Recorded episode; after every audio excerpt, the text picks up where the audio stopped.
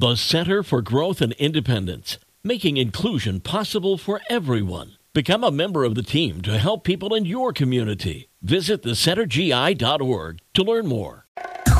It's the best mix in the morning show on 98.3 The Coast. I'm Ginger Martin. I've got today's Daily Dish for you. Paramount Pictures have offered Tina Fey $7 figures to write, produce, and act in a new Mean Girls movie. Then they went to the original Mean Girls themselves to ask them to make cameo appearances in this new movie.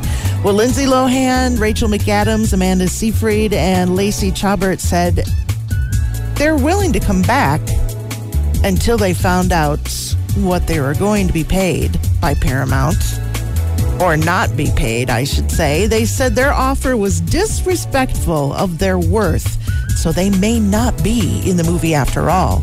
Production for the new Mean Girls movie is set for March 6th. March 6th is also the premiere day of the new season of The Voice. Season 23 will feature Chance the Rapper, Kelly Clarkson, Niall Horan, and Blake Shelton as the coaches, with Reba McEntire agreeing to be a mega mentor this year. And March 12th is the date for this year's Academy Awards, and the producers have set up a crisis team for this year's production, just in case anybody decides to do anything that is out of line.